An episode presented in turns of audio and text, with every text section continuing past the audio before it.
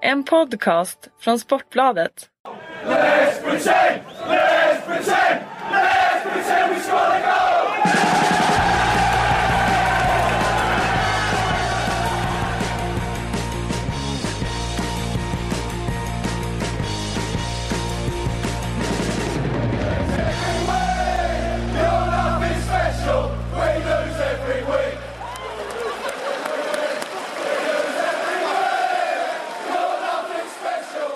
Hej mina damer och herrar, pojkar och flickor ute i stugorna. Välkomna till Sportbladets Premier League-podd. Mitt namn är Patrik Syk. Eh, Med mig i studion har vi Kalle Karlsson och Patrik Sjögren. Och svävandes här i, i atmosfären har vi också Jürgen Klopps ande. Eh, Det kommer på något sätt prägla, prägla den här sändningen, i alla fall inledningsvis lite grann. Eh, Vi hade ju en, ett specialavsnitt i måndags där vi avhandlade i första hand Rodgers och hans tid och eh, anledningen till att han fick sparken eh, och så vidare den sista tiden. Vi nämnde, vi kom in på Klopp lite grann, då var det fortfarande ganska oklart eh, huruvida det skulle bli. Vi trodde ju fortfarande att kanske eh, De Boer var det hetaste namnet, att, att de här Klopp-ryktena var lite Eh, en liten glädjekalkyl utav eh, Liverpoolpressen. Eh, nu är det dock väldigt, väldigt nära. Han förväntas landa i Liverpool under dagen här idag och skriva på. Och imorgon är det bokat en presskonferens klockan 12. Till- Klart kan man säga. Det är klart. Klart. Det, har, redan- det har ju till och med eh, läckt ut hans schema för nästa vecka. Att han har liksom, han har, ja, men man måste ju liksom börja jobba. Så att eh, han har möten inbokade på, på Melwood nästa vecka. Eh, som eh, bland annat BBC har skrivit om tror jag. Eh, Och de har väl varit ledande i det här. De har en, en tung ingång i Liverpool, har visat sig under den här veckan. Så att, Ja. Och de skriver ju inte utan att veta. Så att, BBC är väl kanske den mest trovärdiga utav alla. Eh, Så är det. Alla källor tillsammans med The Times. ja, Nej, betydligt nej, nej. mer än The Times. Ja, det The jag Times kan Ja, slaska rejält verkligen. alltså. Ja, Det det- skulle jag säga. Just när det gäller Liverpool så har ju Barrett eh, rätt mycket Ja. ingångar. Så han är ju rätt trovärdig när det gäller Liverpool. Eller rätt, han är trovärdig när det gäller Liverpool. Så just på Liverpool så är de trovärdiga. Men eh, annars skulle jag sätta BBC avsevärt mer trovärdig än The Times. Psyk läser ju bara Liverpool. Det är därför. Fotboll generellt. Psyk läser bara Liverpool. Ja. Så han, eh, han eh, Han tycker Liverpool Echo är Englands bästa fotbollstidning. Så att, Det är väl, det är väl den enda. världens bästa Världens bästa- fotbollspublikation. exakt. Täcker allt av intresse i fotbollsvärlden. James Pierce. Det är James en, enda ja. kontot man behöver följa på Ja, Twitter. Eh, ja, vi kommer prata det är alltid förstås. intressant med lokaljournalistik. Men det kan vi ta en annan Ja, podd. kan vi. Jag, jag, jag jobbar på lokaltidning och hur det fungerar. Men eh, vi kan ta det i en annan podd någon gång. Det tycker Vi jag. kan göra inhopp i Mattsson Helin-podden och ta det någon gång. Ja, fan. Ska vi boka upp det med de här? Ja det tycker jag. Jag vet ju att, eh, att Thomas Mattsson brukar lyssna på den här podden så att vi, vi sträcker ut en öppen, eh, vi bjuder in oss själva här. Eller Kalle, Kalle Karlsson bjuder in sig själv och pratar lo, lokalpress och eh, Lokal sportjournalistik. sportjournalistik. Precis. Ehm, eh, Mattsson som också är Liverpool-supporter. Det är ju ingen hemlighet. Det är Ingen hemlighet. därför du lyssnar på den podden. Ja. Ja, för det är det de pratar om i den. Ja. Eh, så är det. Eh, men vi börjar väl med Jürgen Klopp. Vi ska ju nämna allt det där så övriga som hände i helgen. Det var ju en helt galen helg verkligen på alla sätt och vis. Super Sunday. Ja det får man säga men alltså en Super Agüero på lördagen eh, stal ju några rubriker. Eh, fem mål. Kommer du ihåg vem som gjorde fem mål i Premier League senast? Eh, jag tror att det var Dimitar Berbatov va? Ja, eh, eventuellt. Jag har, jag har inte kollat upp det. Jag, bara, Blackburn jag kastade hemma. ut den. Jag tror det. Blackburn hemma. Var oerhört nära på att sätta rekord i den matchen på att göra ett, ett sjätte då. Nicka Mm. på tilläggstid vill jag minnas. Men eh, Agüero tror jag hade kunnat nått sex och sju mål den här han matchen. Om ja. om man hade fått vara kvar på plan. Ja, det är ju en eh, genomklappning utav Newcastle också som Vi kommer av, väl in på av, den av sällan skådat slag, ja, vi kommer in på det. Ehm, Arsenal hade hyfsade 20 första minuter mot United, det ska vi prata om. Ehm, McLaren som sagt, Newcastle. Sunderland sparkade ju Dick Advocat. Eh, Dick pulled out som eh, det var någon som någon, som- någon tidning skrev. Oh, Eh, låg nivå. Herregud vad låg nivå. eh, ja, det, Är det lokaljournalistik eller? Ja det, det, det är det, det. är brittisk, Det är brittiskt rubriksättande. Brittisk snaskjournalistik. ja. Ehm, men så var det i alla fall. Men vi börjar väl med Jürgen Klopp då som eh, förväntas landa i Liverpool här. Patrik sitter fortfarande och fnissar, så det är roligt var det. hemskt, gud fy fan. Eh, Ja, man, ibl- ibland önskar man att man kunde göra något liknande i Sverige men ofta så önskar man, eller är man glad att vi inte kan göra det. vi, vi ska ta det när vi kommer in på vår vän Dick sen så ska jag ta ett ännu bättre exempel på brittisk snaskjournalistik. Men vi tar det då sen. Fan Ja. vilken cliffhanger. Ja, det, det är en grym. Den är fin. Men vi börjar med Jürgen Klopp. Ehm, hur förvånad är ni att eh, han väljer Liverpool? Jag är extremt förvånad att han väljer Liverpool just nu. Alltså jag, det man trodde var att, eller det han sa var att han skulle vara ledig ett år och det var det han meddelade Mexiko också när han nobbade det jobbet. Och jag trodde att det fanns en liten chans eventuellt nästa sommar att få Jürgen Klopp om det nu verkligen var så att han var den idealistiska tränaren av underdog som han utgett sig för att vara, vilket jag också betvivlade. Så att eventuellt en liten, liten, liten chans nästa sommar att han skulle gå in i ett Liverpool i problem i oktober tvingas ta en trupp han inte valt, eh, ha så pass långt kvar till januari som är ett så svårt fönster att värva i, ha nästan ett år kvar tills han kan göra den här truppen till sin överhuvudtaget. Det, det tyckte jag, eller trodde jag var helt otänkbart. Jag trodde inte en sekund på det, så att jag är extremt förvånad. Mm. Så är du cyniker också. Ja absolut, men eh, man blir ju det när man, när man, man jobbar med här. cirkusen ett tag. Ja, men jag, är ju, jag är ju verkligen cynisk av mig när det gäller sånt där och jag tror ju Och det är i ju- princip alltid att eh, spelare och tränare för den delen väljer utifrån, utifrån plånboken. Och det gör de ju i 99% av fallen. Och sen var det ju just det fallet, eller faktumet att det är så många storklubbar som snart kommer att byta tränare. Så jag trodde att eh, Jürgen Klopp med den statusen han har hade ställt in siktet på ett Real Madrid till exempel eller på ett Bayern München eller på ett eh, kanske Manchester City. Men jag är oerhört glad över att han inte har gjort det. Över att han eh, faktiskt överväger att göra det här lite romantiska valet och ta ett Liverpool som står för något annat. Att han ser ett, en långsiktighet, att han ser en utmaning i ett eh, projekt där han får bygga från grunden. Eh, att han är beredd att ta i det här laget som just nu är en faktiskt, får säga, det är, en, det är en chansning och ett risktagande för honom att ta Liverpool och hoppa på det här. Eh, jag är djupt imponerad av att han, att han gör det. Ja, för det jag, det jag skulle säga med, med cyniker, det var absolut ingen kritik utan fotbollen är ju cynisk. Ja, ja, Eh, är. Utan tvekan och i den kremlologin som vi brukar kalla det som inte minst är eh, alla rykten och övergångar och, och, och det där. Där är ju liksom en sportjournalist jobb att vara cynisk. Att, eh, att se igenom alla de här Inte vara supporter. förhoppningarna eh, och inte, precis inte vara supporter och inte vara eh, Alltså det, det som de då kallar för logiska eh, övergångar och, och en logisk framtid. Det är ju, ens jobb är ju att vara cynikern och se, se igenom romantiken i det för det är nästan aldrig så det blir. Eh, vad då, betyder då här, det här för Liverpool? Massor. Eh, när man hamnar i en identitetskris, när man hamnar i en negativ spiral så behöver man ju alltså positiva nyheter, någonting som fans, spelare och alla kring klubben kan tro på och se någon slags framtidshopp i. Och få in en tränare som jag upplever i princip hela fotbolls-Europa har velat ha de senaste 4-5 åren och blickat mot. Eh, få in honom i det här läget när man eh, riskerar att eh, kanske få ett tränarnamn som är under klubbens eh, dignitet. Eh, Att istället få en tränare som, som hade kunnat fått eh, ännu större och mer prestigefyllda uppdrag. Det är ju såklart någonting som kommer att ge en skjuts till alla.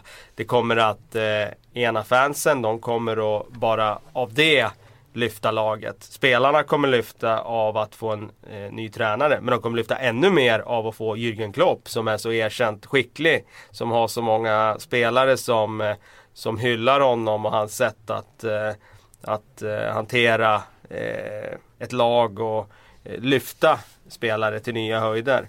Eh, så att eh, det är en enorm boost för Liverpool. Sen kommer ju också tro att eh, det kommer locka spelare som Liverpool kanske annars inte hade kunnat få.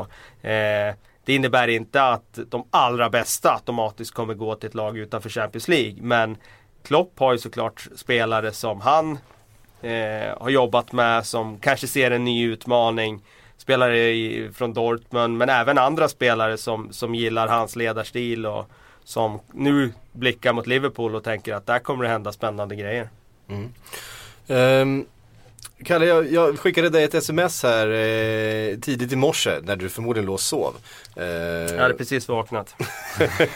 Så brukar det låta. Eh, är, du vaken? Ah, det. Därför att eh, Jürgen Klopp gjorde sig ju känd för en eh, ganska speciell eh, spelfilosofi. Det, liksom gegenpressing blev ju begreppet på alla släppar där för några år sedan när, när Dortmund började eh, rusa eh, i de europeiska sammanhangen också.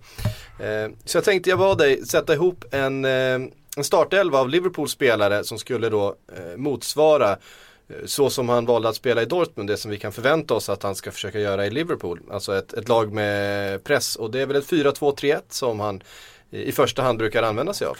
Han brukar använda sig av det. Sen är det ju sådär att alltså, system måste ju alltid anpassa till vad du har för material. Och, eh, jag tror säkert att han kommer att överväga och, och eh, eller alltså jag tror inte att han är låst vid att spela 4-2-3-1 om han anser eh, och han och hans assistenter anser att, eh, att de kan få ut mer av ett annat system. Men jag skulle tro att spelare som Henderson, James Milner Eh, Eh, kommer passa väldigt bra i ett system där man måste springa mycket. För att det är ju liksom nummer ett i hans fotbollstänk. Att de här spelarna kommer inte kunna vara bekväma. Eh, de måste förstå att utan boll så, så kommer det bli ett jävla massa springande. Och måste vara beredda att, att ta det. Och det är väl där någonstans som man kan tänka sig också att han tittar redan i januari på att få in spelare som, som han tror kan eh, ta löpmeter som som han behöver för att spela den fotbollen. Och eh, det blir väldigt intressant att se. Utifrån den truppen idag så tycker jag väl att det finns spelare som skulle passa i det. Jag tycker hela front fyra med Coutinho, Firmino, eh, Sturridge framförallt och Lalana skulle passa i det. Eh, Benteke sätter ett frågetecken men å andra sidan en stor centertank har man råd att ha. Eh, jag tycker inte att han är någon alltså, spelare som kanske passar i ett eh, eh, high pressing lag. Men eh, som sagt en sån spelare kan du ha. Eh, på mittfältet, Milner, Henderson framförallt passar i det. Men det som är kanske problemet då, det är ju att med ett högt pressande lag så, så tycker jag inte backlinjen idag då tänker jag på mittförsvaret är anpassat för det. Varken Sakå, Skertel eller Lovren passar ju i ett lag som ska spela högre och bollar in bakom. Så där tror jag att han kommer titta på att få in en mer rörlig försvarare. Eh, en eller två. Så att en snabb mittback är ju eh, ett av liksom, grejerna som måste upp på önskelistan direkt.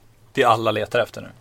Ja, alltså det blir ju så. Nu har ju fotbollen förändrats och de forwards man ställer sig mot, ställs emot idag, det är inte liksom i första hand Nicks specialister. Det finns absolut. Gerstede i, i Aston Villa är ju en enorm centertank. Eh, riktigt tung i luftrummet. Men oftast är det ju inte det. Och då blir det ju kanske en annan typ av försvarare. Jag menar idag kan du ha en Javier Mascherano som, som klarar av att spela mittback på ett sätt som kanske inte hade klarat av för 15 år sedan. Så att eh, jag tror att eh, det kommer att komma in en eller två pusselbitar redan i januari med spelare som, som Klopp anser eh, passar extra bra för det här. Men om man ser rent generellt så det han gjorde i Dortmund behöver ju ofta unga ben för. Unga spelare. Och då kan man ju se sånt som eh, till exempel då en Jordan Ibe till exempel. Han är ung, formbar förmodligen beredd att springa genom väggar för en tränare som satsar på honom. Han kan ju säkert få ett stort lyft nu och få chansen och eh, Klopp kan säga åt honom att du ska göra exakt det här. Eh, spring tills du stupar och så kommer han göra det. Och eh, det tror jag att eh, det, liksom, det, finns en sån poäng i att unga spelare nu som man kan forma kan få ett lyft. Mm. Um, kan ju vara en av anledningarna till att han, att han faktiskt väljer och, och just den här märkliga tidpunkten att han känner att Liverpool har ett väldigt ungt lag eh, och en ung trupp. Uh, att han känner att det, det ändå är en trupp som han kan jobba med. Att han inte känner att han behöver göra sådär. Liksom, han behöver inte komma in och generationsväxla till exempel. Som han skulle behöva i många av de andra uh, storklubbarna i Europa just nu. Som, som har en generationsväxling antingen pågående eller uh, stundande. Ja, något måste han ju se och han ser väl någonting att liksom, ja men han ser ju potential Han ser någonting outnyttjat så är det ju. Och jag tror att just det att han kommer nu också är till stor fördel för Leopold, inte bara för att liksom, ja men det är en bra tränare, men också för att det blir ju någon slags maktskifte nu, den här hierarkin. För det kändes som Brendan Rodgers var det alltid liksom Liverpool var betydligt större än vad Brendan Rodgers var ändå. Det var ändå Liverpool som gav Brendan Rodgers chansen. Mm. Nu är det ju Klopp som på något sätt ställer upp för Liverpool på ett sätt. Det är ju på så sätt han kommer in. Och då har han ju också möjlighet att ställa krav som Brendan Rodgers inte kunde göra. Det påstås att han ställt krav att han ska godkänna alla transfers. Men det gjorde Brennan, det hade Brennan ja. Rodgers också. Alltså, men, han hade det, också veto på det, alla transfers. Jo men vet, veto inte värt så mycket tyvärr om de bara liksom passar dina förslag. Jag hoppas ju att Klopp tar ett större ansvar så att de liksom för det har inte fungerat i Liverpool, någonting har ju varit fel och det är inte bara tränare utan det är ett system som inte har fungerat där. Mm. Det de hade mått bäst av är om Klopp kan komma in med sin, liksom, sin status nu och, och förändra det och ta större makt och faktiskt röra om i den där klubben. För det behöver de ju tveklöst. Det ser man ju också om de här löneuppgifterna stämmer, som Bildt kom med idag, att då skulle han ju bli han skulle hamna i, i lönenivå med Liverpools bäst betalda spelare. Och även det är ju en signal som Sir Alex Ferguson pratade om i sin bok nyligen att uh, hans krav till United Manager ska tjäna bäst. Exakt, ledningen var att managern alltid ska tjäna bäst. Förhoppningsvis finns det också no någonting sånt där. Så att han går in som chefen, han går in som den tydliga bossen, han går in som en manager, inte bara som en tränare. Han kommer in med sin status, han är ju i det här läget nästan större än klubben på ett sätt statusmässigt. Så är det ju tveklöst. Mm. Så att eh, förhoppningsvis kan han också då ta över och faktiskt röra om i den där klubben för att de har ju stått och stampat och de har jobbat med ett system som absolut inte har fungerat. Och lyckas han med det så är det sjukt mycket värt för Liverpool. Och det hade du aldrig fått av en tränare som hade haft en, en mindre status för han hade aldrig kunnat ta den rollen. Um, vi har ju fått några frågor också förstås om Jürgen Klopp. Jag tänker att vi, vi river av det nu så kan vi liksom gå vidare sen. Uh, med våra liv. Men. Med våra liv. Um, vi har fått den från eh, Kevin, eh, Kevin Bader, eller Kevin Bader, eh, Bader. Om Klopp går till Liverpool, vilken spelare skulle ni vilja se att han tar med sig från Dortmund? Um, jag tycker inte att det finns någon offensiv spelare där som um, liksom Liverpool är i behov av. Det är klart att, jag menar Marco Reus, absolut. Det vill väl alla klubbar. Men uh, um, eftersom Liverpool har sina största brister i defensiven så skulle jag ju säga Mats Hummels. Eh, plocka med en mittback som är eh, eh, beprövad, eh, hyfsat rutinerad nu också faktiskt. Han har varit med några år, han är väl 88. Eh, 27 år nu.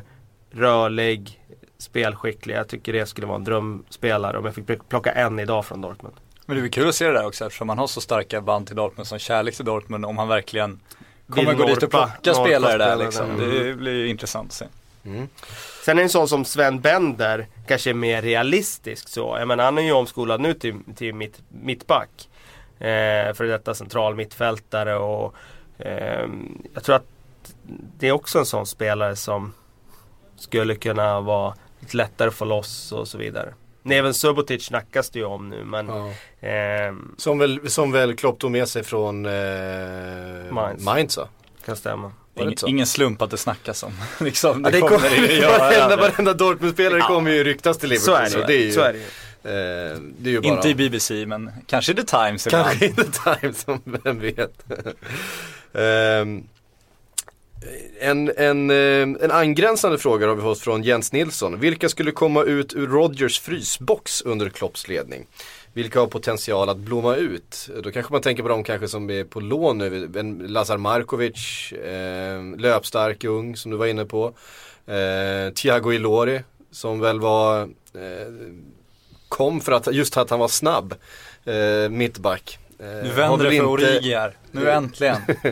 ja, Origi har väl ändå eh, på något sätt. Inte varit, om man jämför med hur Thiago Ilori har behandlats så har väl Origi i alla fall fått, fått eh, ja, många chanser. Bara kvar i Liverpool i alla fall. Ja, precis. Eh, nej men det, det, är klart att det är någon av dem, Markovic kanske då.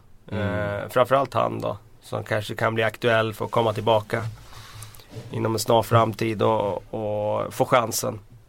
Mm. Eh, det om det. Vi inväntar eh, en presentation.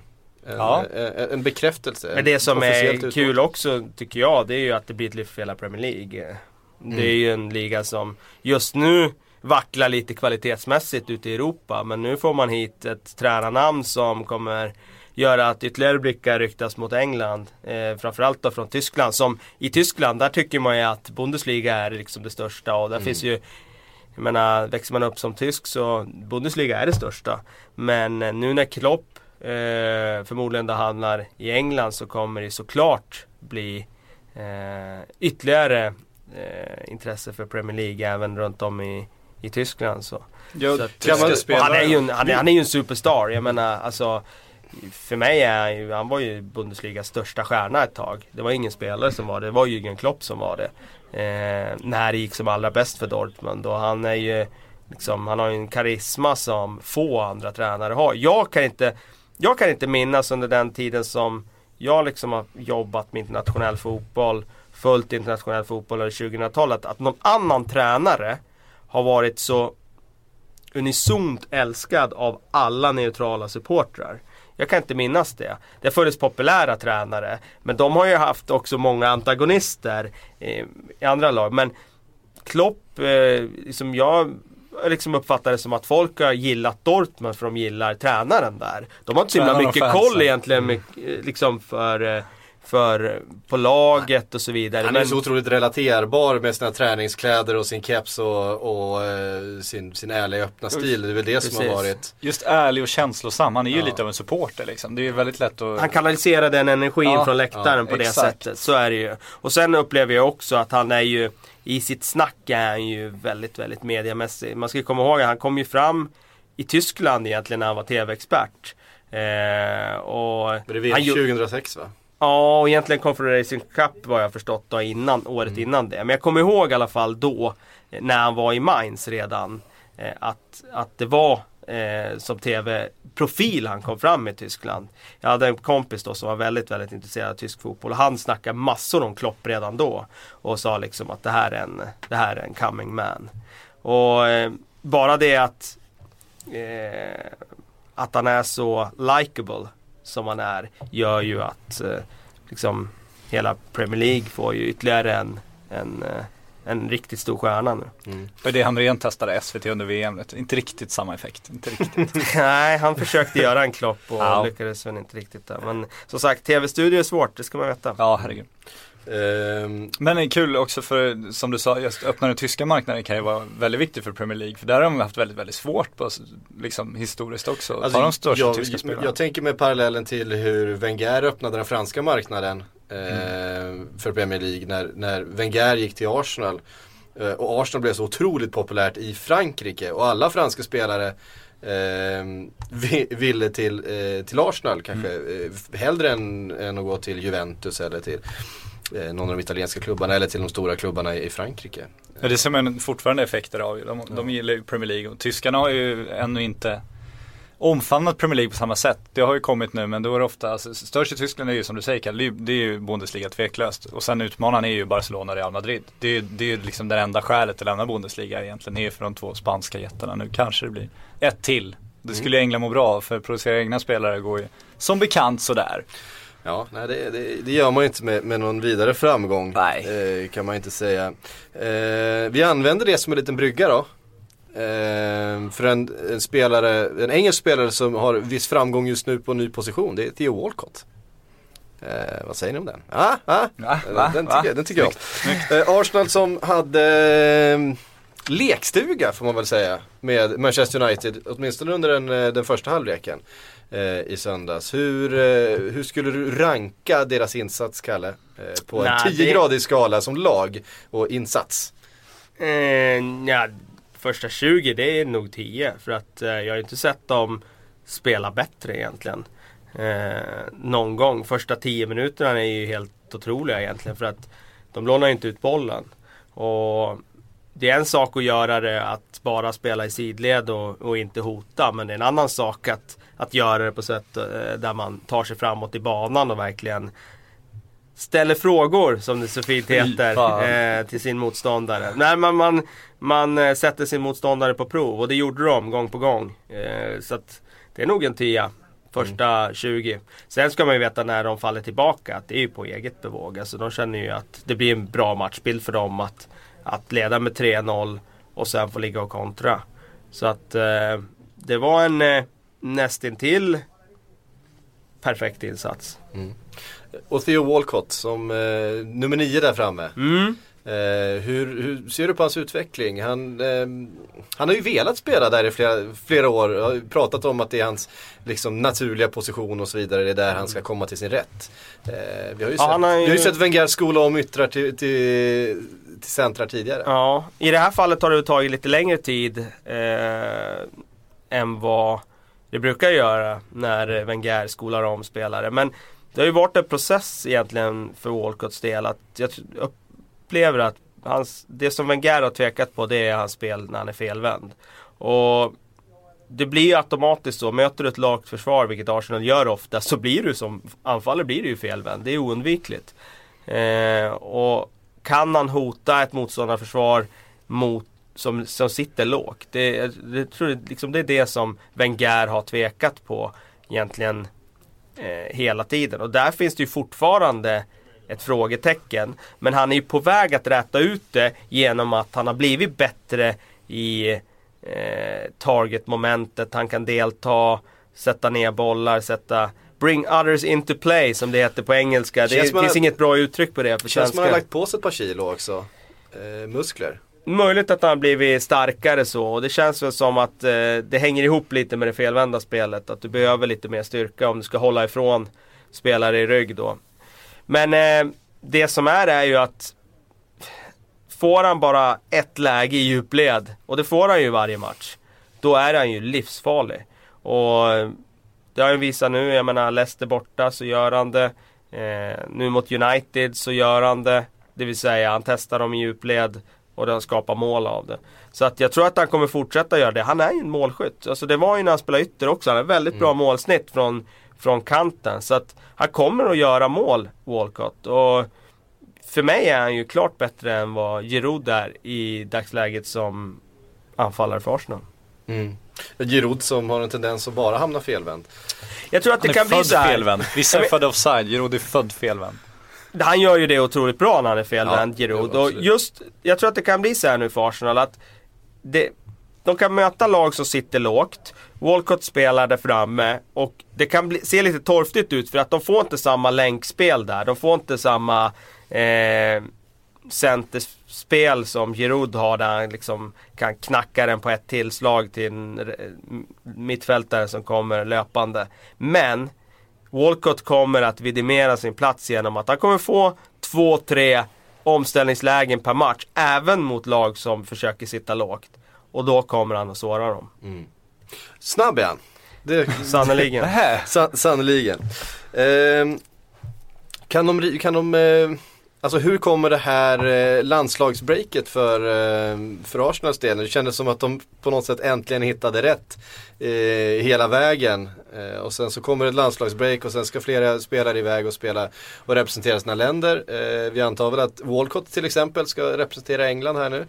Ehm, hur kommer de det, är ju lyriska England över det där nu så att han kommer ju få samma roll där förmodligen. Det är det eh, pressen önskar i alla fall. Ja men så är det ju. Ehm, hur kommer det påverka, blir det, liksom, blir det ett hinder för dem att kunna rida på här, eh, den här framgången att det, det här landslagsuppehållet kommer nu?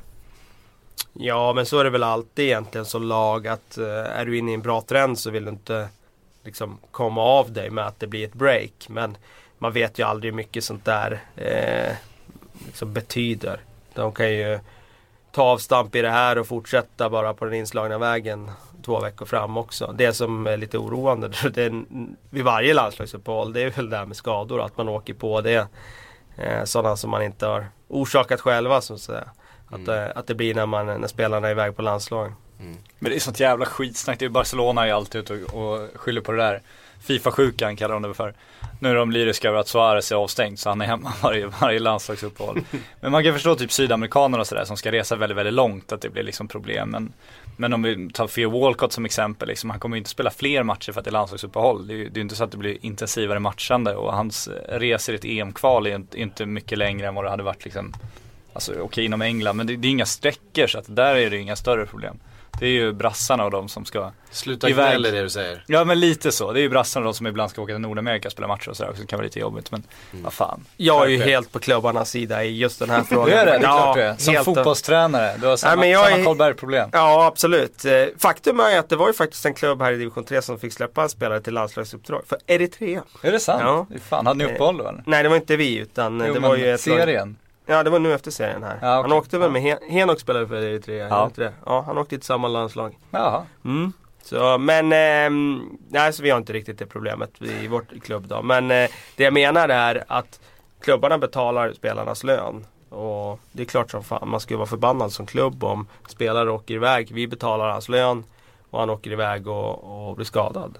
Det är ju självklart. Ja, fast lönen, det är inte så att det kostar mer liksom. Alltså, de får ju försäkring ändå. De betalar inte under skadeperioden så ekonomiskt är det skitsamma. Jo Och men liksom- du behöver ju spelaren. du får inte tillbaka det jag. spelaren i... Jo men att de betalar lönen, det tycker jag vad fan. det Nej, kan man väl ja. skita i. Jag förstår ju att de är, blir irriterade om deras spelare blir skadade men de borde bli lika irriterade om att skada deras deras verksamhet. Okej om landslaget tar större risker och sådär men det upplever inte jag att de gör för det är sånt extremt intensivt samarbete. Bara Sverige är ju närmast PSG som har sista orden när Zlatan ska spela även fast landslaget säger något annat för att man inte vill stöta och Ja, det är inte mer än rätt tycker jag. Nej, nej, det kan ju, ja, ja men det är väl egendom och det där. Då kan man väl diskutera hela landslagsfotbollen om vi ska lägga ner det och stryka VM och EM för att det är inte där, där lönen betalas tydligen. Nej, alltså det är en berättigad fråga. Nej Ja. det är klart man inte ska lägga ner eh, dem. de Det är, det är en större fråga. marknadsvärdet ökar, de tjänar ju där, de pengar är på så att de pass stora ändå. också. De är så pass stora ändå. Det är klart att de tjänar på att uh, spelare presterar bra i landslaget men eh, den, eh, det kan de nog försumma om de bara får ha spelare hela istället. Ja, jag är helt, helt på landslagens sida. Det är, det är det allra viktigaste, djupaste och mest traditionsrika. Skit i klubbarna för helvete. Vad är en Premier League-titel värd om du kan vinna ett EM eller ett VM? Inte ett skit! Det här var, var intressant tycker jag. Är det för många landslagsuppehåll på en säsong? Det är färre och färre. Nej, det är ju precis. De har ju tagit bort dem istället. Och det är ju för att klubbarna har ställt de kraven. Och det är, det är, det är ju istället en fråga om eh, alltså hur, hur tight ska landskamp, landskampen ligga när man väl har uppehållen. Så att, ja, jag, jag vet inte. Det finns inget så här, ska man ha färre? Jag menar, det ska ju in ett visst antal matcher så det går inte att skära ner det ytterligare. Det de gjorde var att de tog bort en vänskapslandskamp som låg där i augusti. Och det tycker jag var helt rätt. Det var ju jättekonstigt. Man startar igång säsongen. Mm. Så är ju säsongen igång en och en halv vecka, så är det landslagsuppehåll. Det var ju Ja, det är jättemärkligt. Så det var ju helt rätt att de tog bort den. Ja det håller jag med om, om placeringen där. Sen match, intensivt matchande, alltså det de lirar ju tre matcher i veckan med sina klubbar så att det blir Det är Det därför blir de inte- behöver vila ibland. det, Ja men då ska de inte vila, då kan väl klubbarna och ligorna planera en uppehåll istället för att försöka få landslagsdatumen och klaga på att, eh, på att det liksom eh, stryker ett uppehåll för dem. Vad fan, stryk några matcher själva då. Fejkas en och annan skada. Det kan man säga att Sir Alex. Ferguson har väl eh, krävt, eh, eller låst in några spelare där genom åren. Men nej, jag, jag tycker det är läskigt också den utvecklingen när, när klubben organiserar sig så tydligt som den gör nu. Mot Fifa, som ju, man kan ju tycka vad man vill om Fifa, man hatar ju de som organisation och de som leder dem. Men det är läskigt när klubben har så mycket makt nu att de bara liksom kan vifta med sina pengar och gå ihop och, och hota och dra sig ur fotbollen och skapa sina egna superligor. Vilket hade förmodligen fungerat till alldeles utmärkt kommersiellt för dem. För det hade alla andra supportrar tuggat i sig och fortsatt följt sina lag. Det tvivlar jag inte en sekund på. Det vet Fifa om också. Men det är obehagligt att det är Men det klubbarna hotet, som bestämmer det allting. hotet kändes ju mer reellt 1999 än vad det känns Jo idag. abs- absolut, jag menar inte att hotet är aktuellt idag men det är fortfarande det som används mot Fifa Ja, så är när, det när det ska Så är tryckas det igenom beslut. Så är det ju. Och Fifa vet ju att det är klubbarna som bestämmer, så är det ju i fotbollen idag. Och det tycker jag är lite, lite obehagligt. För då är det pengarna som bestämmer och pengarna är aldrig bra att följa. Eh, så kanske det. Vi eh, följer pengarna ändå tycker jag och tar oss till Man- Manchester City. Oj, oh, där kommer du få några på dig. Det är bra. Nej, det kommer jag inte. Nej, det finns inte så många City-supportrar i Sverige. Oh, nu kommer jag få några på mig. Eh, omöjligt att säga emot den övergången dock. Ja, att vi följer pengarna och går till Manchester City. Kör. De har rätt mycket pengar. Eh, Det har de. Eller ja, så de, är det. de gör av med rätt mycket pengar. De var, och de var faktiskt ganska illa ute mot Newcastle. Eh, ett, ko- ett, ett kort tag. Innan, innan det, vände. Det, det löste sig. Det löste sig ändå Ja. ju. Ehm, eh, Agüero började hitta nätet. Ehm, han gjorde det fem gånger och Newcastle rasade som ett eh, korthus på en galopperande eh, elefant. Eh, jag vet inte vad det, det, hände, det hände ingenting i min hjärna när jag skulle, när jag skulle dra ihop en me- metafor där. Men det, det, Det blir så när man följer pengarna. Det händer ingenting i ens hjärna. Eh, Manchester City. Eh, vad säger ni om deras insats? Som sagt, de, de var ju faktiskt illa ute mot Newcastle. Det hade ju kunnat stå 2-0 där eh, och då hade vi kanske haft en annan match och en annan matchbild. Eh, nu eh, hade de väl tur som hade eh, en Sergio, Sergio Agüero. Fast tur är det ju tur? inte. Det är ju inte tur. Nej. Men som var på målhumör. För han har ju han har ju inte haft någon, eh, någon supersäsong heller. Nej. Haft problem med skador och Samtidigt så vet man ju att han är en, ett odjur, en predator. Så när han, eh, alltså när han får lägena så är han ju dödlig. eh, man kan ju aldrig räkna ut honom. Det, kan ju, det hade kunnat stått 2-0 i den här matchen. Det hade kunnat stått, sett hur becksvart ut som helst från Manchester Citys sida. Men ger han bollen i läge så då är, alltså, då är han ju där och, och gör mål. Oftast. Han har haft en tung start på den här säsongen men är det något man vet så är det ju att han han går ju lite i perioder, han är lite periodare. Nu kan han vara inne i ett stim där han gör 10 mål på fyra matcher. Utan, nu gjorde han fem här så nu kan han väl göra 15 på fyra matcher också. Men han, han, han Vad är är Lewandowski ligger på nu? 10 på 3 va? 10 på 3? Ja. Något sånt. Nej, det finns, där, där, jag finns, där, finns, rek- kanske. där finns ett rekord att, att, att jaga då för, eh, Le- eller för Agüero just nu. Men eh, ja, jag, vet, jag, jag var inte sådär orolig för Citys del i den här matchen. Trots att i första halvlek att det gick lite troll i det och att det såg lite låst ut. Och Raheem Sterling var ju inte något bra i den här matchen och han körde verkligen fast. Och det kändes som att de fick in en ny dimension med Navas och hans eh, direkthet och sätt att, ja det här vi har pratat om. Hålla sig brett och gå ner med fart ner mot hörnflaggan och gå ut utsida istället för att gå insida. Så, ehm, men eh, jag menar på sättet de bara öser på i andra halvlek så det kändes som att det var en styrkedemonstration som hette duga. Varför tar han ut Agüero där? Varför inte låta killen jaga det där Det är rekordet? landslagsuppehåll nu, nu måste han vila inför det Exakt. Nej men jag tror han är jävligt orolig för Agüero. I varje match tror jag han är det. Eh, vi vet ju att han har en tendens att gå sönder och jag menar, matchen var klar. Jag tror han struntar fullständigt i det där rekordet Pellegrini. Han ser det nog bara långsiktigt som att han vill ha sin, sin viktigaste och bästa spelare eh, tillsammans med Silva då, eh, hel. Det är svårt att argumentera mot det beslutet också. Ja, ja, verkligen. Jag menar, det är ju bara vi utanför som tycker Ja. att det är tråkigt att han inte fick jaga det. Det är klart att han ska ta ut honom då. Så, hade jag, ju- så gör jag också i Karlberg. När någon När någon har gjort fem mål då åker Då de ut direkt. det vet alla spelare om. Ja. Eh, att Manchester City kan spela fin fotboll det vet vi. Att Sergio Agüero kan göra mål det vet vi också. Men, men vad är det som händer i Newcastle egentligen? Den där eh, fullständiga raset, mentala kollapsen. Klassisk Lex Newcastle. Man ska aldrig någonsin, om man är intresserad av betting överhuvudtaget. Jag bettar inte alls, men jag skulle aldrig någonsin i mitt liv betta på Newcastle. För du vet aldrig hur det ska gå. Du vet, inte ens när de leder eller ser bra ut eller vad som helst vet du hur det kommer sluta. Det, det är en, eh, en fascinerande klubb på många sätt tycker jag. Och eh, det här är liksom Newcastle i ett nötskal. De, de skulle kunna gå ut och spöa Manchester United med 4-0 ena dagen och sen nästa dag ställa upp med exakt samma elva och torska med, med 0-8 mot Blackburn. Det är ingen som hade varit förvånad. Det är, en, det är en skum klubb det där faktiskt. Skum klubb och eh, Steve McLaren, hur mycket tålamod har man?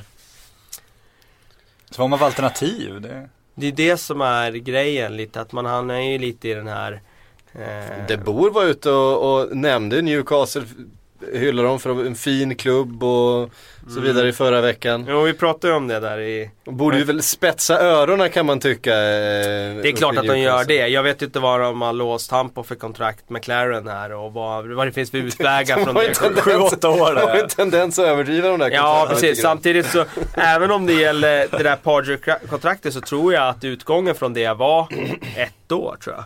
Ja, och sen, alltså, det var väl som en Alltså- alltså, tills anställning ungefär. Det gick att bryta liksom. Ja, så att eh, man ska inte överdriva det där heller. Men eh, som sagt, det är väl, han har väl ett års Alltså säsongen Upps- uppsägningstid. Ja men typ. Och eh, det är klart att om det inte blir någon förbättring här i, fram till jul då kommer han ju rycka. Så är det ju. Nu, just nu är ju känslan att, att det är väldigt eh, Det är lite utveckling och väldigt mycket Newcastle. Det vill säga man har kört in i, i väggen nu och, och man har den här frustrationen både från läktare och eh, allting runt omkring klubben är bara negativt tyvärr. Ja, för vi har ju suttit och sågat Sunderland här till exempel, vi ska prata om dem om en liten stund. Hur fullständigt usla de har varit den här säsongen, alltså så katastrofalt dåliga. De ligger ju ändå före Newcastle i tabellen. Ja, och de påstår sig att de har mer eller mindre en omöjlig uppgift nu att försöka hitta någon tränare som är överhuvudtaget intresserad. De är ju i Norge nu och tittar på Bob Bradley typ. Så att, Mhm. eh, det säger en del om hur svårt de är att hitta någon som säger ja. Att Newcastle ska ha lättare att hitta någon som säger ja till det här uppdraget i det här skedet. Det, det, alltså, det är ju desperat om man hoppar på det där tåget just nu skulle jag påstå. Ja det skulle ju förvåna ännu mer än om eh, en klopp till Liverpool får man ju säga. Ja, för att, faktiskt. för att eh, även att Newcastle, jag tror fortfarande inte att Newcastle kommer åka ur. Jag tror inte det. De har för många bra spelare. Sa man Alltså, också när de var nere och vände här om året. Så att, Ja, men om man jämför med, med Sunderland till exempel så har de ju inte truppen för det. Eh, de har ju inte spelarna för det egentligen. Eh, det har ju Newcastle. Jag menar, de har den näst högsta netspenden av alla lag i ligan den här säsongen. De har ju spenderat miljard liksom på spelare.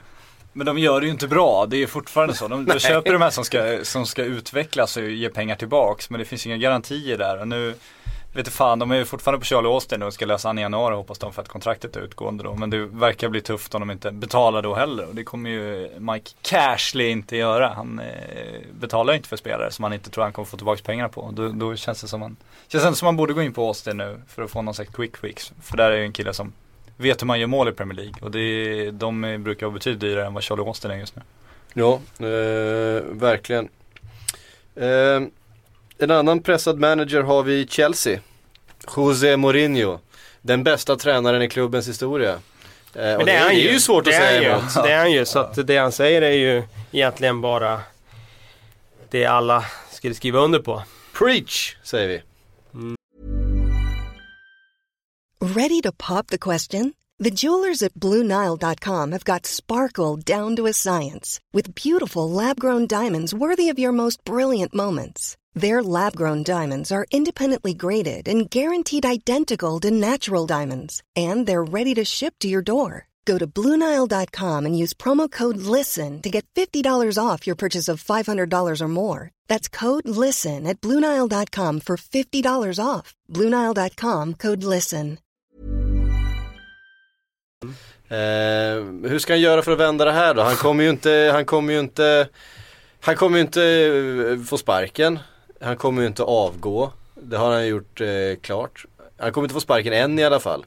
Eh, de skickade ut ett, eh, ett PM här efter helgen där de, där de backade honom och sa att vi har fortfarande vi har förtroende för José och eh, han är det bästa för oss. Och, Det är många klubbar som har gjort det genom åren och sen kovänt en vecka senare. Nej men eh, jag tycker när man börjar skicka ut sådana då är det ju tecken på att då, då, är börjar diskussionerna det. igång. Då, då är diskussion, då känner Men de hade de själva något att det- val efter den där eh, vansinniga ranten som på frågan här. Eh, vet du vad, jag, jag tycker vi tar, vi tar och lyssnar på José Mourinho lite grann från i lördags. Eh, hur han svarade. Det, hela svaret är egentligen sju minuter långt. Jag, jag försöker koka ner det. Eh, ett litet sammandrag, en liten eh, highlight från eh, svaret på en enda fråga. Jose, commiserations. What did you make of your team's performance today? Look, um, I think you know me, and I think I don't run away from uh, responsibilities. Because when we are in the top, I understand that there is quite a big pleasure in put us down. But when you are so down, I think it's time to be a little bit honest and to say clearly the referees are afraid to give decisions for Chelsea. we are not giving a penalty in the last minute. And this penalty in this game today is more than crucial. Do you know why? Because my team in this moment, the first negative thing that happened, the team collapsed. The team mentally, psychologically, the team is unbelievable down. It looks like good players are bad players. What you are thinking, what you are saying in the in studio, uh, what people imagine, what is going to happen, what is not going to happen. I want to let it clear. One, I don't run away. Two, if the club wants to sack me, they have to sack me because I'm not running away from my responsibility, from my team, and um, from my uh, con- conviction. I don't know if it's the right word. Um, that be champion is obviously very, very difficult because the distance is um, considerably. But I am more than convinced that we finish top four. And when the season is so bad, if we finish top four, is okay. Third, even more important than the first and the second, I think this is a, um, a crucial moment in the history of this club. Do you know why? Because if the club sacks me, they sack the best manager that this club had. And secondly, the message is again the message of bad results. The manager is guilty. You know that I have a big self-esteem and a big uh, and a big ego. I consider myself the best. uh, living uh, the worst period of my of my career, the worst results of my career. Doing that as a professional hurts me a lot. During that at Chelsea hurts me twice because hurts me as a professional and hurts me because I like this club very very much and it was because of that that I that I come back. So I, I want to carry on. Och så där lät det alltså när José Mourinho fick, fick frågan om Han är att lätt intervjuad kan man säga. Ja just i det läget så var ju Agera mixtativ för, för reportern från, eh, från Sky. Ehm, det är ju klart att klubben måste, måste svara på det här på något sätt när han uppenbarligen känner sig pressad och får frågan. Alltså han, han känner att frågan hänger där. Ehm, är det inte så? Kan inte klubben stå över det? Alltså det känns som, som Kalle säger, så fort man går ut och säger ja men vi har hans stöd, då, då finns det ju en anledning, då erkänner man ju med en gång att det anle- finns anledningar att inte ge honom sitt fulla stöd. Och någonstans där går man ju fel också. Jag gillar ju klubbar som står över sånt här och, och liksom, ja, men ser det som en självklarhet att vi svarar inte på sånt här. Liksom, vi svarar inte på spekulationer. Vi, vi står alltid bakom vår manager. Det, är liksom, det behöver inte ens uttalas. Och Mourinho var ute nu och tackade för klubben och klubbens förtroende också. Så att jag tycker att det är en lite märklig situation.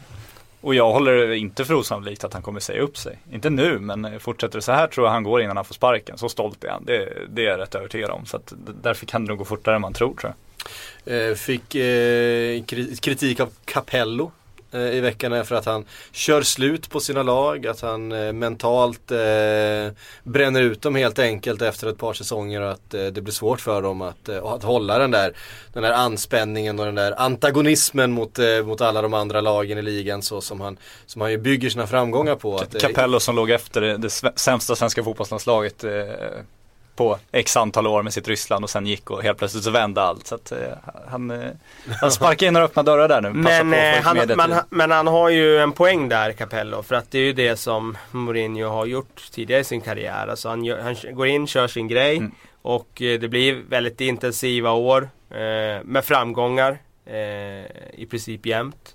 Och sen är truppen ganska skadeskjuten och, och eh, halt och lytt när, när han lämnar När sen. Benitez kommer in. Ja, när Benitez kommer in och det som han säger, det som Mourinho menar då, liksom får gratis titlar och Ja. så vidare liksom för hans, allt han har byggt upp. Men eh, det, fi- det finns ju någonting i det Capello snackar om. Men på din fråga där hur han ska vända det, alltså det är ju jättesvårt att svara på. Det, är ju, det här är ju absolut svårast som finns som ledare när det går emot. Alltså hur, hur vänder du en skuta i det läget? Det är lätt när det bara rullar på och det är vinster och det är liksom tre poäng som rullar in men när det går emot och sen när, när det blir när det blir den här eh, känslan av att spelare börjar eh, gny lite grann.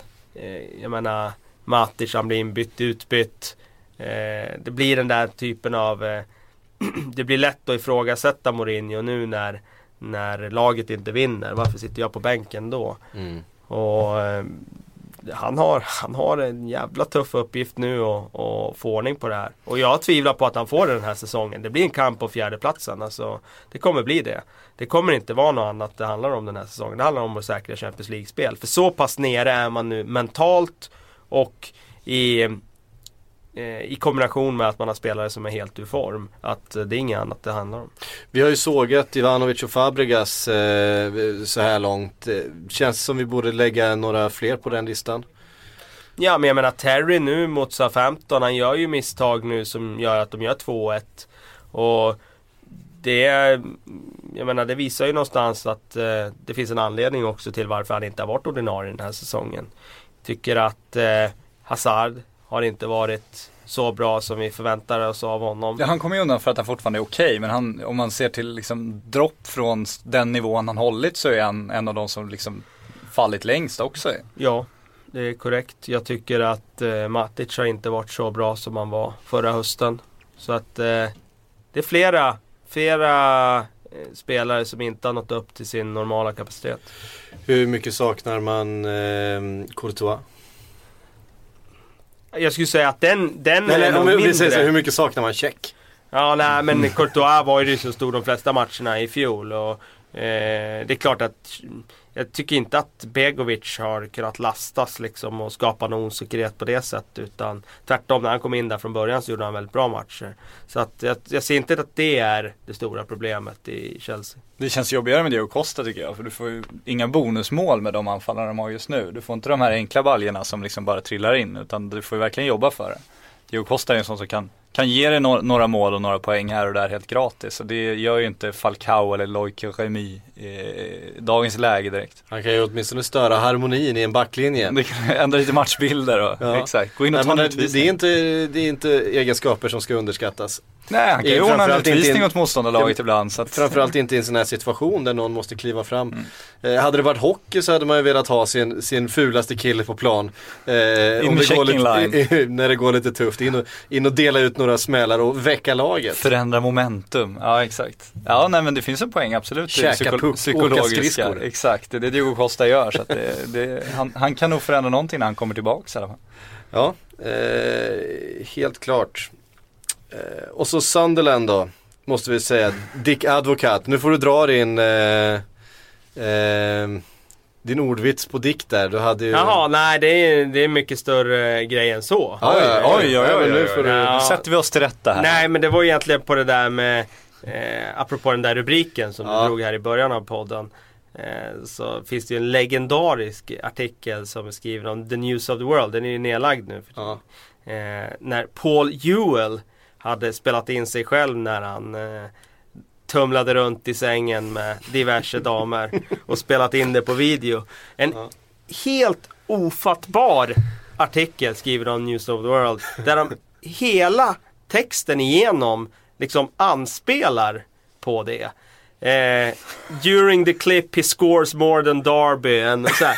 Bara sådana genom hela texten. Eh, och eh, jag skulle säga att det är nog det snaskigaste jag någonsin har läst. Den måste ju gå att leta upp Det var ju då när Darby var uppe i Premier League ska sägas eh, och sladdade betänkligt under säsongen 2007-2008. Sämsta, sämsta Premier League-insatsen eh, Jag tror att det någonsin va? är eh, botten. Det kan Jag vara botten. minst antal poäng Ja. som ett lag någonsin har tagit i ligan. Och eh, de hade ju en del att eh, liksom dra paralleller till. Men det var bara sådana där eh, Den typen av paralleller. Ja, nej, men den, den får vi ta och leta upp ju. Det var skönt att vi tipsar om den, det tycker jag är härligt. Så Ja, inte ja, det är tror inte att den finns Stor kvar underhållning. på nätet längre. Men eh, den fanns länge. Så länge News of the World fanns. Ja, eh, det är säkert någon som har skärmdumpat den. Kan vara, och, kan vara. och lagt ut i något sammanhang. Eh, in på Reddit och leta. Här är den igång. Mycket bra. Eh, hörde ni, det var mina Eh, mina stolpar idag, vi har en jäkla massa Men eh, ska frågor. vi inte ta lite om Dick eh, ändå då? Jo, för fasen. bara om Jag Paul. Kan ju sla, sladda in på ämnet kan vi göra. Jag glömde bort att vi skulle ju prata om, om Sunderland, eh, Big Dick och eh, som då kanske kan bli Big Sam. Eh, det går ju rykten nu om att eh, Big Sam Allardyce ska vara eh, på Sunderlands radar. Ja. Tror Det- ni att han kliver in på det här självmordsuppdraget? Det är ett självmordsuppdrag. Jag hoppas för deras skull att Sam Allardyce kliver på det. För att nu har de testat så många olika typer av tränare. Det är liksom Alltifrån Di Canio till Gustavo Poirier, Martin O'Neill, Steve Bruce har varit där. Nu har man testat med Dick Advocat, en utländsk eh, tränare som kommer med liksom den här internationella erfarenheten och rejäl erfarenhet får man ändå säga. Ingenting har funkat. Men du värvar ju fortfarande kontent- fel spelare. Kontentan av det hela är ju att truppen är för dålig. Och det har den varit länge. Mm. Eh, den har varit egentligen ända sedan vi är tillbaka på Asamoah Gyan och Darren Bent som under en höst där eh, firade stora triumfer Mm. och öste in mål. Med ett väldigt vasst kontringsspel. Förutom det så har ju Sunderland varit eh, Ja de har stått och trampat i kvicksanden. i Men princip. ända sedan de tog Seb Larsson, då var det en sån stor satsning och det fanns så mycket pengar och de investerade rätt tungt och liksom. Men de- de tog ju konstiga spelare för absurda summor redan Ja, då. de har ju inte alltså. lyckats. Som, jag menar, som Adam Johnson tyckte jag var en vettig värvning när man tog honom. Eh, spelare som bevisligen är bra. Mm. Inte lyckats kanske i Manchester City, men det säger inte så mycket. Kommer till Han har inte Sunderland. varit helt misslyckad heller. Absolut inte. Han har haft perioder där han varit, ja, ja, perioder där han varit jättebra. Men så har man ju haft otur också med att han har liksom Han har inte tagit liksom, sig med handen i syltburken eh, utanför planen. för att dra också- paralleller. Och Sådär ja. Eh, det, jag menar alltså, det finns flera värvningar. Jag menar man har försökt med mittbackar. Hur många mittbackar har man inte egentligen värvat i och, vad är det för mittbackar man har köpt in? Ja, Kab- Kabul och Sebastian Coates. Ja men Virgini och det är liksom det ena med det tredje. Och det har inte lyckats helt enkelt. Och nu har man Titus in, Bramble. nej, ja. Och nu har man fått in Toivonen eh, längst fram där. Eh, Han är i och för sig övertygad Ja, nu ska tycker vi jag. inte såga Toivonen här, det är för Eh, enkla. Han eh, får man faktiskt säga har eh, varit ett av få eh, positiva inslag i Sunderland nu tycker jag de senaste veckorna. Ehm, Big Sam, vad skulle han kunna göra för att förändra det här? Och han kommer ju, han kommer ju gå in och höja rösten i alla fall. Det kommer bli, Det kommer han han, han har ju i alla fall en, en hyfsad hårtork att ta till. Det kommer ju bli ett rakare, enklare spel och det kommer bli en Steven Fletcher där framme som nickar ner på, på Jermaine Defoe. Och det behöver inte vara dåligt utan eh, det kan vara det enda som Sunderland kanske klarar av. Och det är klart att en sån som Jordi Gomes då, han kommer inte ha någon viktig roll i Sunderland, i Sam Allardyce Sunderland. Utan då får han ju spela med de spelarna som, som kan spela den typen av fotboll. Om han inte bestämmer sig för att bli då Sam Allardyce. Det där vet man ju aldrig vilket alter ego han eh, väljer att ikläda sig. Men Men det är väl en övertro som varit deras fall lite också. Det känns som de har värvat spelartyper för att liksom bygga någon slags större fotbollsklubb och komma högre och så eh, har de fortfarande inte kvaliteten för annat än att sätta en boll på Sebastian Larsson och så sätter den lång på Fletcher som nickar ner och så hoppas man få någon, någon kasse här och där. Mm. Ehm, så är det. Nu går vi vidare till frågor. För nu har vi, Oj, nu har vi ja, faktiskt diskuterat ja. Sandland också. vi som jag ramlat som runt jag här, tänkte vi skulle göra. länge, sladdat runt. Ehm, Arvid Karlsson börjar vi med. Som undrar, är Schweinsteiger slut? Såg inte bra ut senast och har sett allmänt trög ut. Han hade ju ingen, ingen eh, höjdarmatch mot Arsenal. Nej, det man kan säga är väl att han får ju problem när han möter tempostarka mittfält. Där tycker jag också att han ser lite trög ut. Däremot så tycker jag att han i lägen där United behöver hålla i bollen, vilket de gör väldigt ofta med sin possession-filosofi. Då har han ju en enorm rutin och, och lugn och värderar väldigt bra när han ska spela kort och när han ska spela längre och vad han behöver göra. Så att han har ju kvaliteter som kan hjälpa laget i vissa skeden men mot Arsenal nu så blev han ju eh, omsprungen och avslöjad.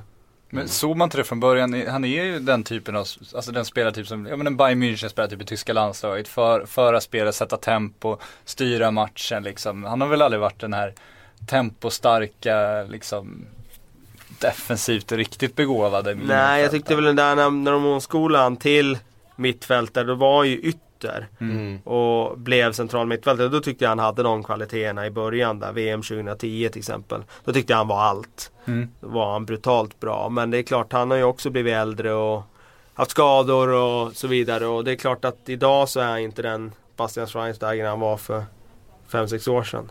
Nej. Eh, Oskar Berggren eh, skriver, vem av de unga spelarna har överraskat mest i Premier League?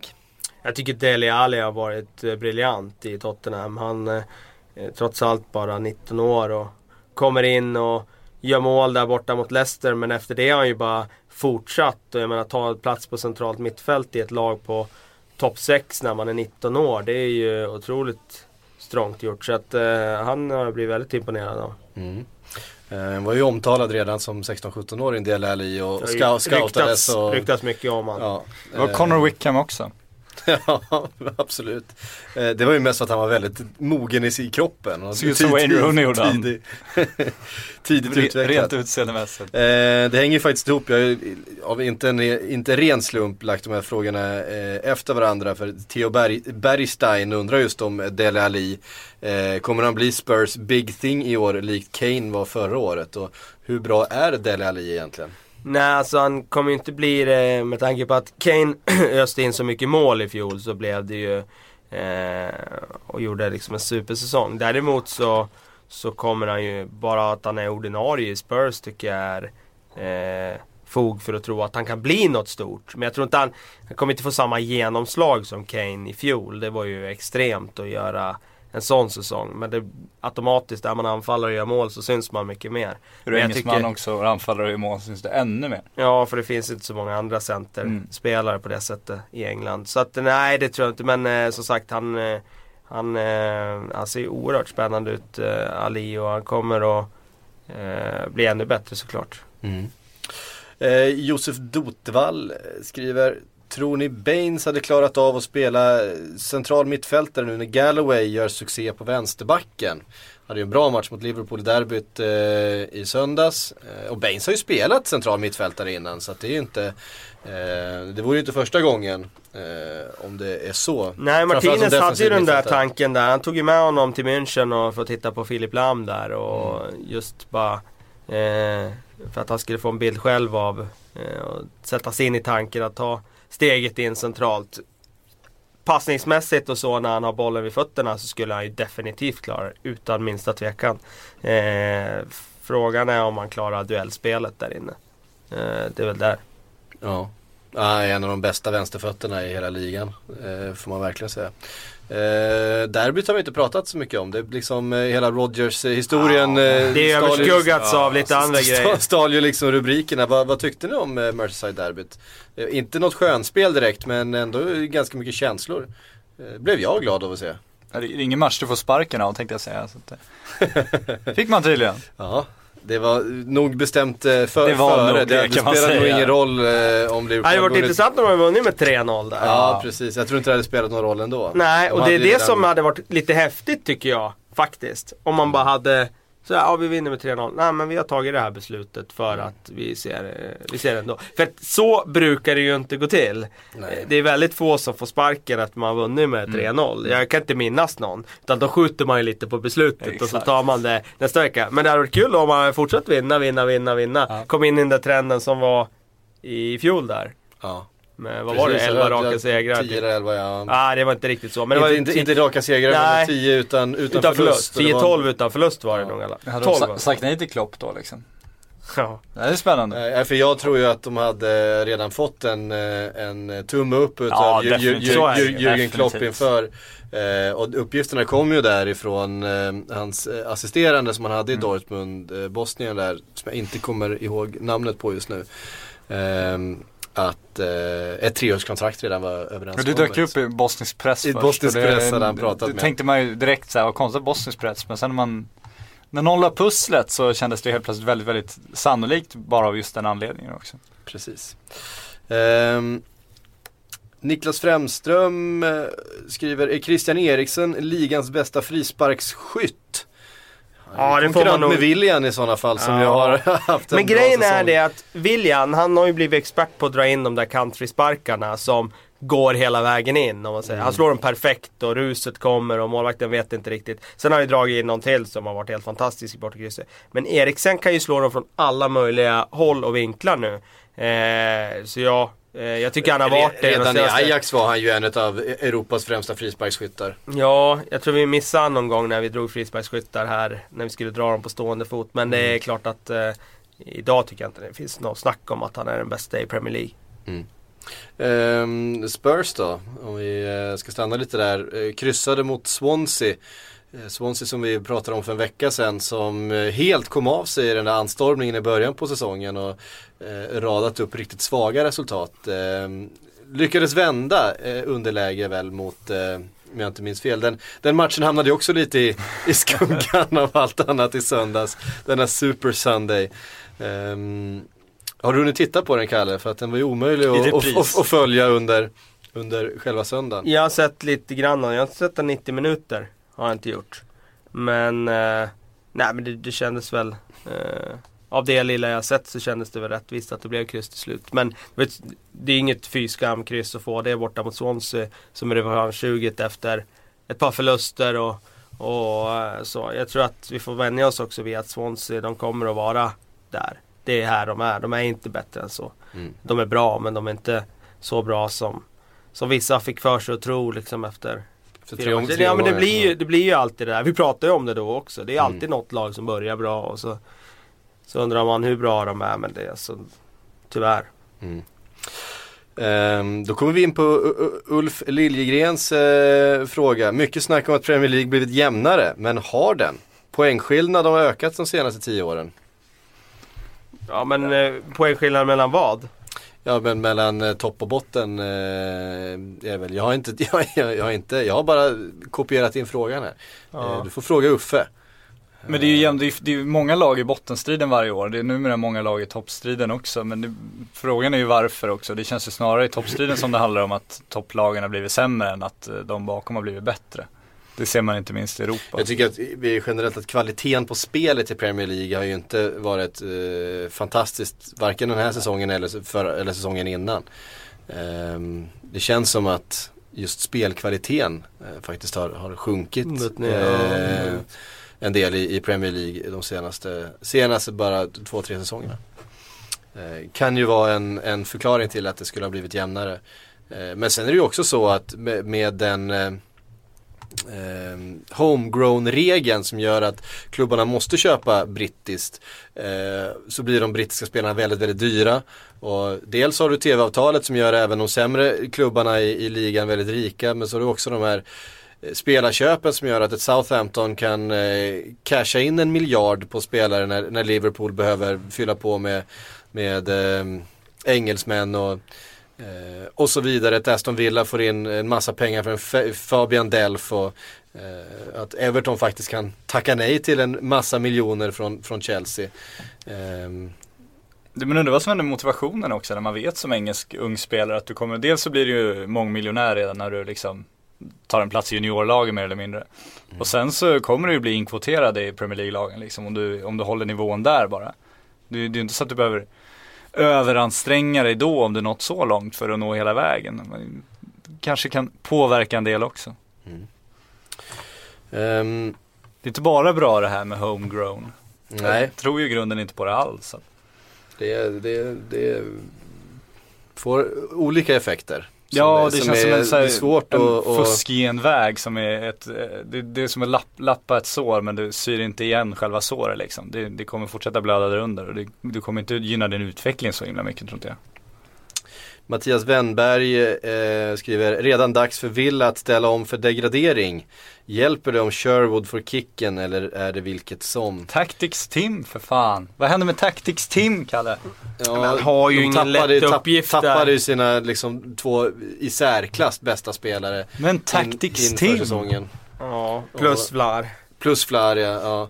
Och centrallinjen. Gersted har, Gersted har ju börjat bra. Och, Ja han är ju ett monster i luftrummet och han kommer göra mycket mål på det sättet. Jag menar, sätter han käka upp Sakho där när han nickade in den här bollen på Anfield. Det var ju otroligt att se. Och då är Sakho ändå stark, stark i luften. ja. Eh, men eh, jag tror att han tyvärr lider, eh, vår vän Tim, av att truppen är inte, är inte tillräckligt bra. Jag tycker man saknar Delf ganska mycket faktiskt eh, i mittfältspelet. För där hade de hela tiden en, en referenspunkt, en spelare som kunde su- suga in vilken boll som helst egentligen och tjäna några sekunder och, och framförallt ta, Ta den, den ta, framåt. ta den framåt en 20 meter och, och få spelet längre fram i banan. Det finns ingen i Villa som kan göra det nu. Man får hela tiden slå svårare passningar längre ner i banan än vad man eh, kunde göra när, när Fabian Delf var där. Delf som för övrigt är tillbaks eh, i full träning igen efter eh, skadan. Det är roligt för Eh, Fabian. Ja, han kommer ju säkert få, få jättemycket speltid i Manchester City. Nu blir det cyniker igen, för han är ju där för att... Homegrown-regeln. Exakt. Ja. Så Och det, det. gynnar ju den engelska fotbollens utveckling. På vilket sätt då undrar man? Ja, det är frågan. Eh, vi, vi tar en fråga till, eh, bara för att jag tyckte den här var rolig. Och nu får vi polera geniknölarna Nu är det verkligen. jobbigt här. Eh, vilket lag i Premier League skulle få flest medaljer i friidrotts-VM för Premier League-spelare? Spelare som vinner till exempel 10-kampen. Vad har vi för, fys, vad har vi för, fys, vad har vi för fysmonster där ute? Rooney Men har ju alltså- varit allround men han känns inte så toppad längre Vem? fysiskt direkt. Men Rooney? Rooney har ju varit, ja jag Ja, men han skulle kunna tiokampare. vinna kula liksom. Jo men jag tänker Ja. tio kamp, då har du ändå kula med, har sprint. Spjut skulle han kunna vinna också. Ja men det gäller kunna, du ska springa långt, du ska springa snabbt och du ska kunna vara stark. Walcott vinner ju, vin, vinner ju 100 meters lopp. Han är svag i Ja, kula. Det tror jag. Svag i kula. Han är svag i kula. Får han upp kulan ens? Då har vi en, har vi en, Gersted skulle vara svår i, i höjdhoppet. Bra, bra spänst alltså. Jag skulle säga exemplet där mot Sarko, han kommer otroligt högt. Crouch har ju annars eh, höjdhoppskroppen. Ja, Ja, men men jag tvivlar på att han tar, tar den kroppen Ja, så ja, högt. ja. Nej, jag tror mer på Gerstedis då. Men det är klart han är Men lite tung allround, kanske. det måste ju allt. lite, lite tung kanske. Alexis Sanchez då? Han är löpstark, snabb och stark. En längdhoppare kanske i, i eh, Alexis Sanchez. Ja, det hade han varit. En bra sprinter också. Ja. James Milner i 10 000 meter. Ja, han springer väl, han, han- springer ju minst 10 000 meter. Eh, han brukar ju springa mest av alla på plan i varenda match. Eh, är det någon som sätter, har ni någon som eh, utmanar på, eh, på långdistansen? du ska ju ha någon smal jävel då, någon Dembaba-kropp. Han är inte kvar men vad har vi för Kenyan, kenyaner? Kenyan ja. Det i fotboll va- tyvärr. eh, Nej men Mathieu Flamini, han kan ju tugga på. Det var ju så han värvades till Arsenal för att de ville ha en mitt, Wenger ville ju ha en mittfältare som sprang mycket i matcherna. Då identifierade de med honom via ProZone.